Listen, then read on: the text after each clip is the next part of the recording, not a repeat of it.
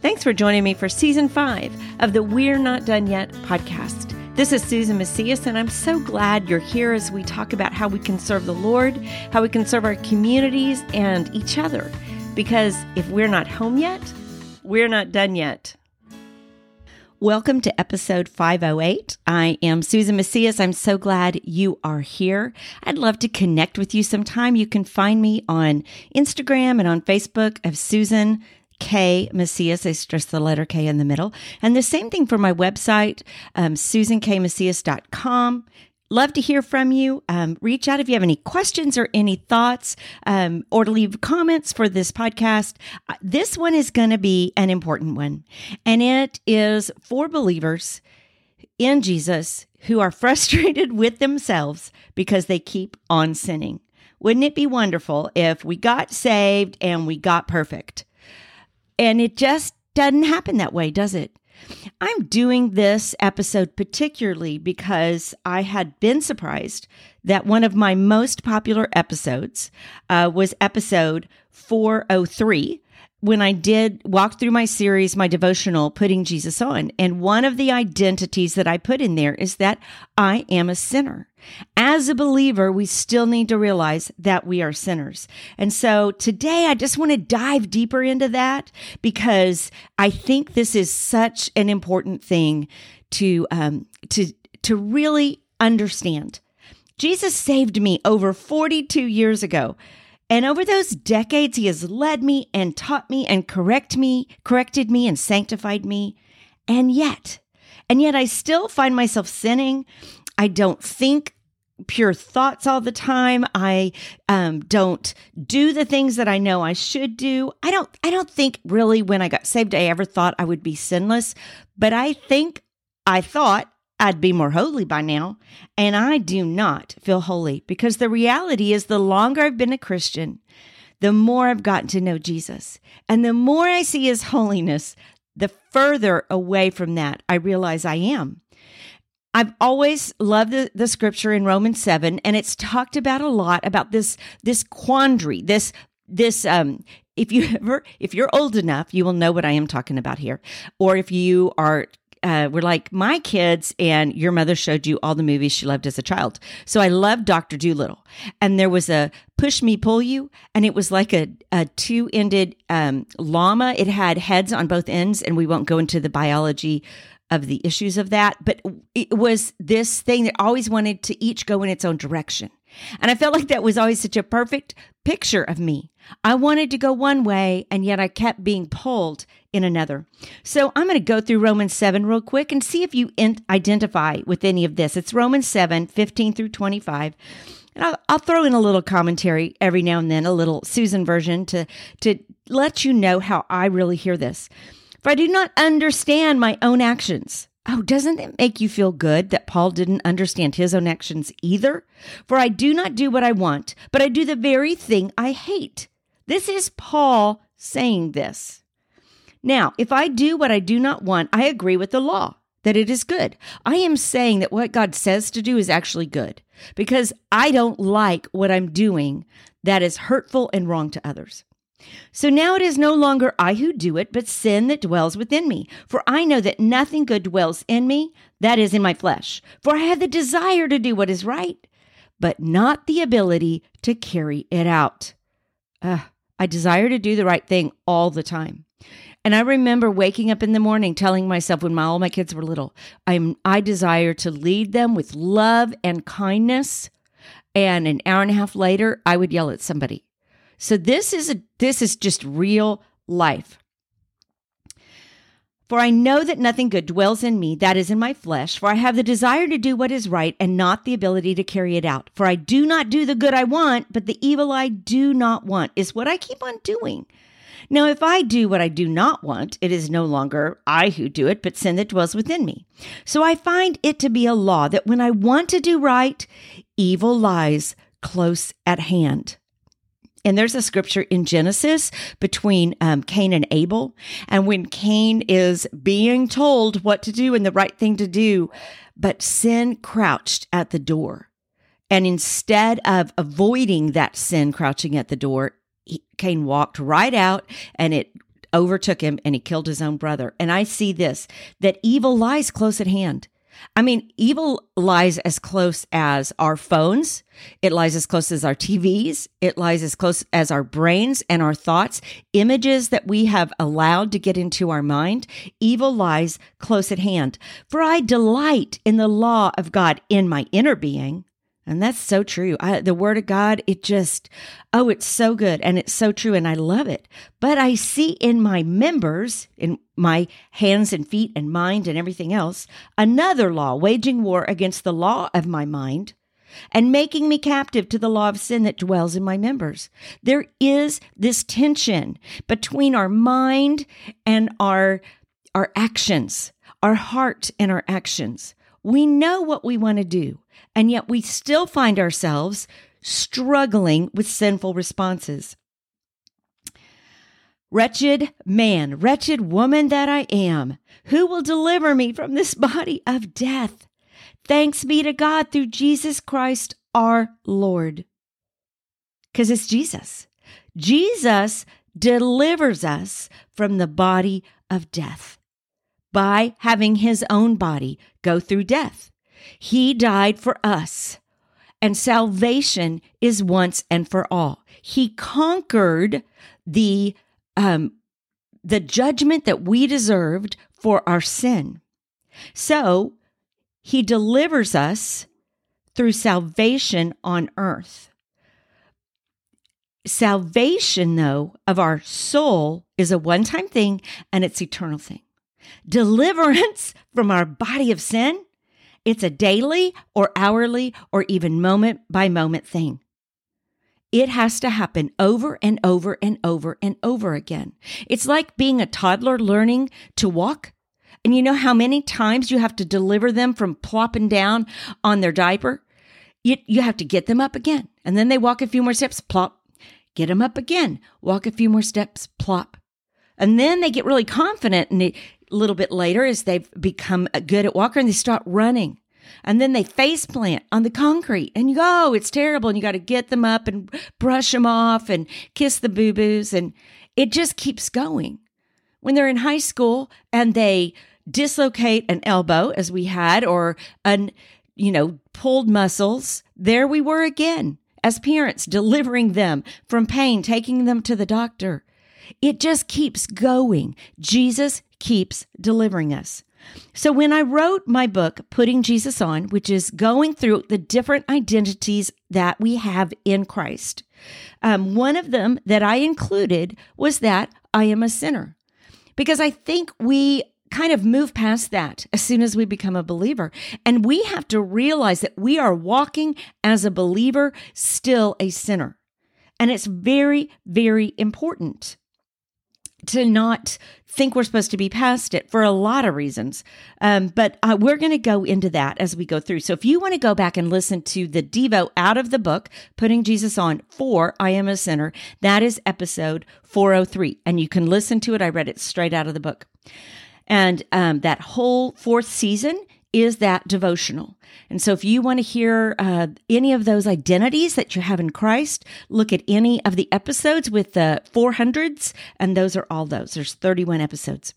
Okay, but today's episode is the question why do I keep sinning? And it's all answered, as always, in Scripture. Romans 3:23 says, "For all have sinned and fall short of the glory of God." All of us. Romans 7 23. But I see in my members, once again, members is your body, in your actions, even in your thoughts, another law waging war against the law of my mind. This is the one we read in Romans 7. So this is, I, I want this to really get into us that we have a, a war going on between our mind and our body and I include in our body our other kinds of thoughts. Our mind, um, our heart, our soul, those things should be being developed in Christ. But we can know things. But is knowing that pornography is wrong keep us from bringing up thoughts in our mind of pornography we have viewed in the past? See, there's even a war within our mind. Okay, Ecclesiastes I didn't say that very well. Ecclesiastes 7:20. Surely there is not a righteous man on earth who does good and never sins. And Solomon at that point was very frustrated with all human beings, including himself. But, you know, the reality is that's true. And if we look to others, from religious leaders to our parents to whatever, and we say, why are you, or particularly to our kids, they're just big sinners like we are, um, you know, they're going to be struggling. And we need to realize that. First John 8 through 10 is a beautiful scripture, not only establishing, yep, we're sinners, but what to do about it. If we say we have no sin, we deceive ourselves and the truth is not in us. There's a scripture that I've heard used by people um, be perfect, design perfect, which I don't have time to go into that today, but that's um, not saying you're going to be perfect on earth. So we'll get into that maybe some other time, but you're not perfect. And if you feel like you need to act like you're perfect in front of your children, all you're teaching them is that there's no way to deal with sin. It's very important that we display to our children our, all, our own need of repentance and our need for forgiveness from them, from the Lord. And then we teach them to ask for forgiveness when they've done the wrong thing. So it's a this cycle we start in our families and we need to keep it up um, as long as we are breathing. So let's, I'm going to go back and start at the beginning because I did a little too much commentary in there. If we say we have no sin, we deceive ourselves and the truth is not in us. If we confess our sins, he is faithful and just to forgive us our sins and to cleanse us from all unrighteousness. If we say we have not sinned, we make him, God, a liar and his word is not in us. It's just part of our identity. Our identity in Jesus is that we are sinners. And part of that is that we need a Savior. But it's not just a one time bend your knee to the call of God, confess your sins and and and ask Jesus into your heart, or which is one way of saying it, or giving your life to the Lord, or responding to his call. All of the ways that we say uh, we try to put into words this incredible divine relationship. He calls us, we answer. We recognize we cannot live this life in our flesh, that we are sinners and that we need a Savior. And we answer His call to us and we call to Him. And it's a beautiful, beautiful relationship. Okay, so there isn't a scripture that promises us realize this that when we become believers that our sin nature will magically disappear there's no scripture that says that sin matters. And i want i don't want to make light of sin in telling you this because sin matters. It doesn't mean we're supposed to sin. It just means um but we are. We need to know that. And it matters because we need to know what to do with it when we sin. Um i take my own sin very seriously so when I sin, what happens? Now that I have a relationship with Jesus and I've walked with him, I'm walking with him today, the Holy Spirit convicts me. The Holy Spirit convicts me of my sin. And sometimes that conviction happens and I go, uh huh, shh, shh, shh. I don't want to hear it. I'm really enjoying this show. I know that there's a lot of bad stuff in it, but I'm going to keep watching it because I'm mature enough to handle it. If the Holy Spirit convicts me of something, I should respond. I can choose to listen to that spirit or I can ignore the spirit. And I'll just tell you, don't ignore. You know, you know that, but the reality is we have to be reminded don't ignore the Holy Spirit. Sometimes I think, was that the spirit or was that me? I'd much rather falsely um, assume that it's a spirit and stop doing something questionable than um, say, oh, no, no, no, I think that's just me. I, I, I would rather over obey than under obey, if that makes sense. So when we get convicted, what are we supposed to do? Just stop? Okay, stop. I just, I'll turn the TV off. No, confess. Confess to the Lord what um, we have done wrong because that verse tells us we confess he's faithful and just to forgive us our sins. We need to confess. And I can't tell you the difference this has made to me personally to just really get better at confession. And I will also tell you that it's still in my pride something I struggle with, but that's what we need to do. And then we ask the Holy Spirit for help. if the Holy Spirit went to the trouble to convict us of the sin, then He's also going to give us help to um, to not stay in the sin. Okay, so we've established that even as we mature, sin hangs on. You know, my selfish tendencies have remained. My short temper has never left me. My frustration with slow drivers, particularly when they get in the left lane, and even and the slow cashiers that are kind of on their phone and don't really help you very much anymore. I mean, that feels very justified. But if I am very aware of my sin and then I realize that deep need I continually have for forgiveness, I appreciate the relationship that Jesus offers me, the blood that he shed, even more, even more today than I did 42 years ago, because it's amazing. It's amazing that he would know that for decades, for most of my life, I would know him and I would keep sinning, and he saved me anyway. It just is amazing to me because every sin is either going to harden me and quiet the spirit if I quench the spirit, or it is going to remind me of what my Savior did to pay for it. And then I can go through the cycle of when I sin and then I can repent and then I can I can confess and I can have restored relationship and every time that happens I am playing out the gospel. And when I let other people know about it instead of hiding everything, when I ask people to pray for me because I'm struggling with the sin that I need help with, they I am playing the gospel out in front of other people too. I am a sinner. Now, this is straight from my devotional. I am a sinner, and that means that I, like every other human on the planet, needs a Savior. Realizing and agreeing with that fact anchors my heart to Jesus, who isn't surprised at all by my need. He never has been. I mean, think about that. You don't have to not be needy for Jesus to love you or to save you. So if I realize my identity as a sinner, this accomplishes some things in my life. First of all, it explains to me why I keep falling in the same places, even though I love Jesus. And I can, instead of beating myself up, I can take that to Him and work on that with Him. And it connects me permanently to His forgiveness and His heart. I don't want to say, okay, great, I'm saved got that that box checked. I'm going to go have some fun and see around when i die. No it it makes me realize how much this daily and moment by moment relationship with jesus matters because i never stop needing him. And it slays my pride if I'm doing anything well, if I do anything right, I don't get prideful because I really have, the more I know Jesus, the more I see of how far I am from him. And, and I don't mean far relationally. I mean, I want to follow him. I want to react like him. I want to love like him. And I don't, but I try. And so I want to just hang on tight to him.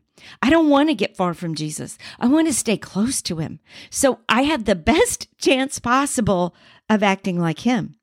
So it slays my pride for doing anything right. Oh, aren't I so godly? You know, I get up and have my quiet time every morning. Do you? No, I'm never going to say that. I don't even think that because it's like, uh uh-uh, uh I know how much I need every word of God that I get in the morning. And if I don't have it, I know I get even uglier. So that is very, very important. But there's another thing recognizing that I am a sinner does, and that it defeats any self self-loathing. You know, I'm pretty hard on myself. Part of that's my personality. I'm I'm uh, unfortunately a bit of a perfectionist, and I I really see my faults in in a spotlight. Um, I I think that it can be easy to either one, ignore those things or to focus on them too much. But we can start to feel guilty and we can start to really, you know, be down on ourselves because, because we're so, uh, we're, so, I'm such a sinner still. And that's not really all that, unless it's leading to repentance and restoration, that's actually not all that helpful.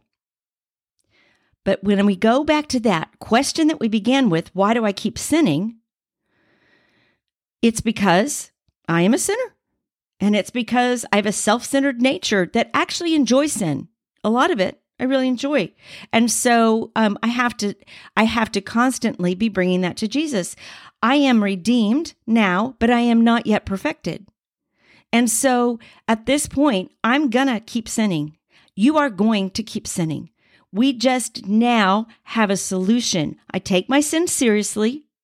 I pray for the Lord's help when I sin and I'm convicted to desire better ways of living. I don't want to keep sinning. I want to live in a better way. And I do that by studying scripture because then I get truth and then I know Jesus better. And then I pray and I ask for his enlightenment so that I can understand the scripture. And all of that develops my relationship with him. So, yeah, we're going to keep sinning. We don't want to ever think that we're not going to be a sinner because we can, like we said, either fall into pride or self loathing. And it's easy to fall into one ditch or another. And I want you to realize that this question is so, so, so vital because we are actually kind of on a tightrope. It's very easy to fall into one side or the other. You know, if that tightrope is going across the Grand Canyon, if you fall off, it's a little scary. So if we fall off to one side, we'll fall into the I'm a sinner, but that's okay. It's what it's grace. You know, I've got grace. Well, I'll just have grace. Grace, grace, grace, grace, grace, grace. Like that's the only part of God's character that matters. Grace abounds. Should I sin all the more? May it never be. That's in Romans somewhere. I can't remember the exact verse. I think it's in six, but I'm not entirely sure. So, but it is in there. I should not keep sinning just because grace abounds.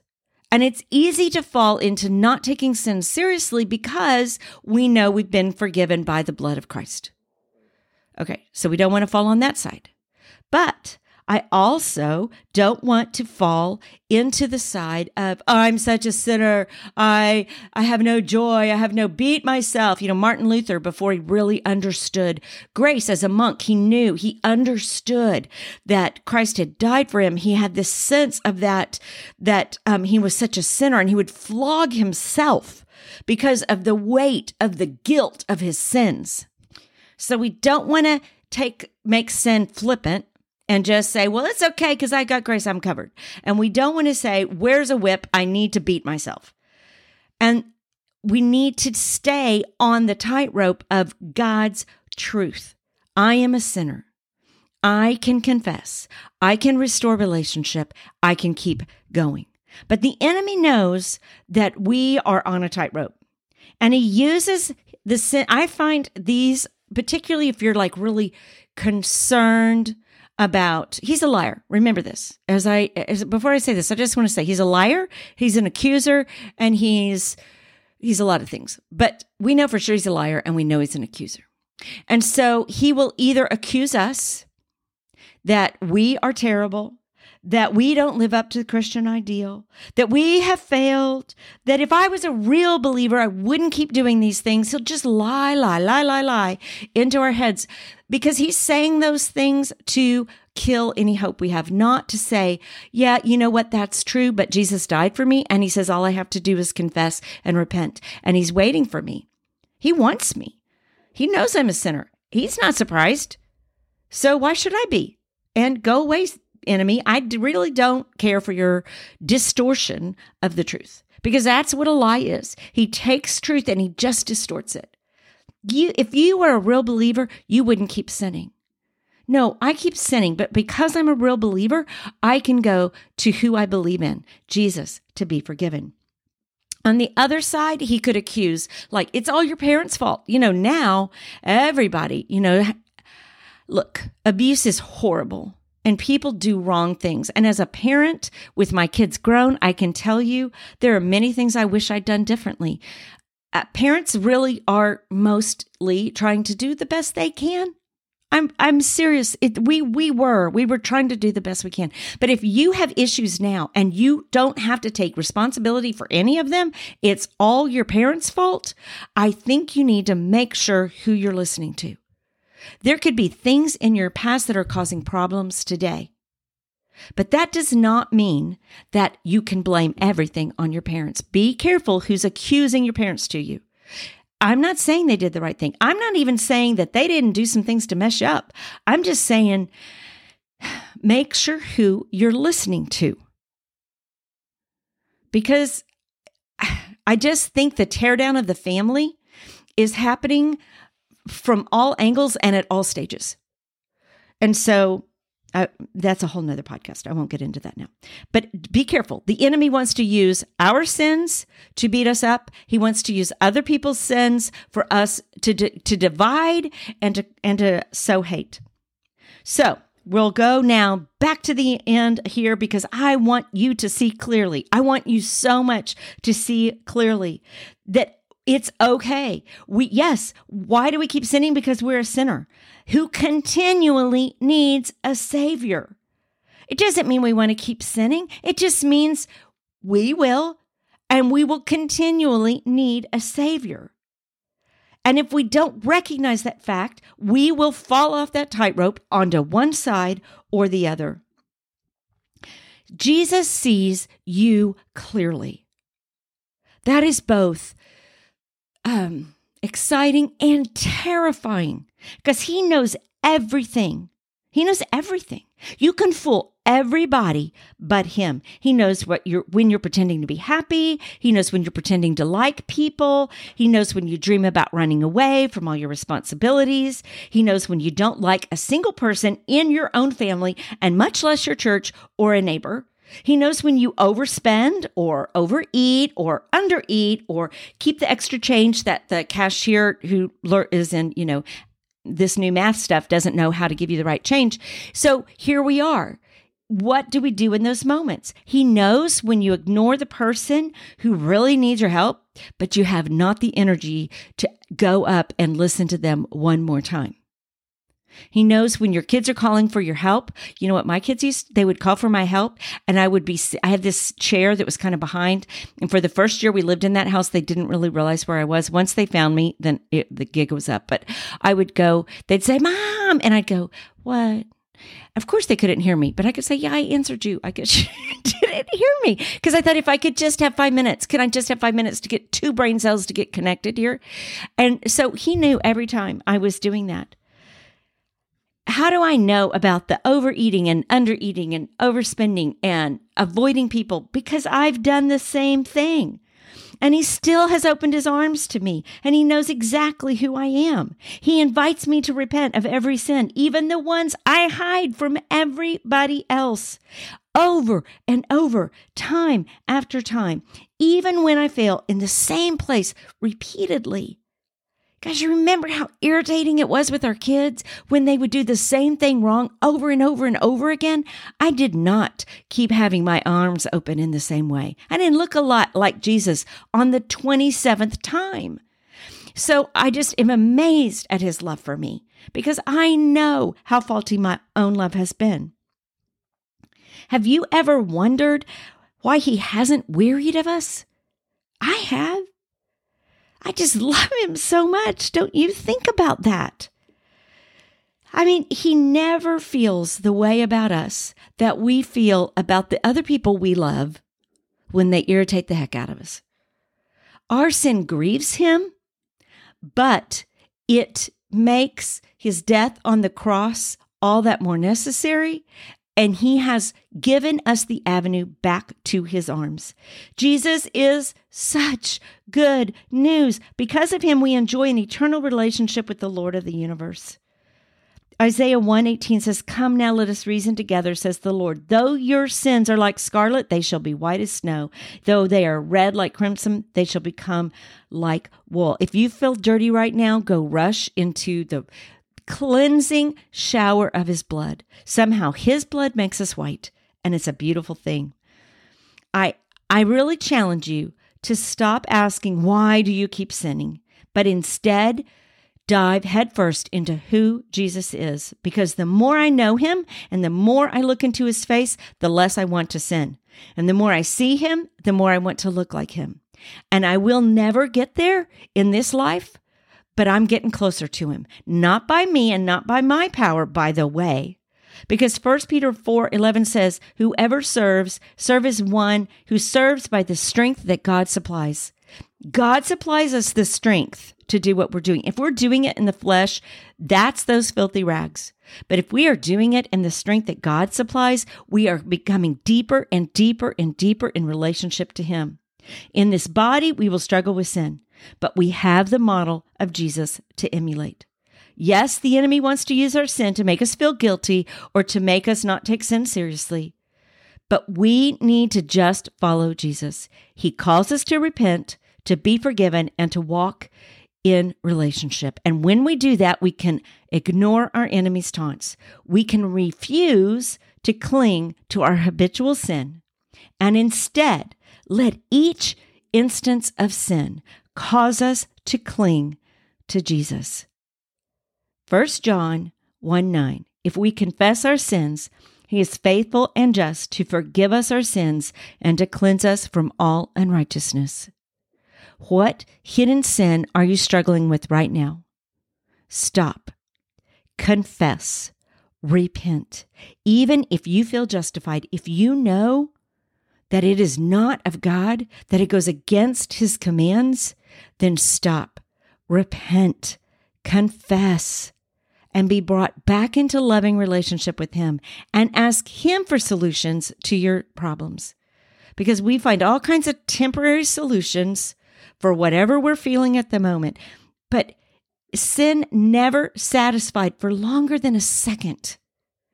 Jesus satisfies eternally.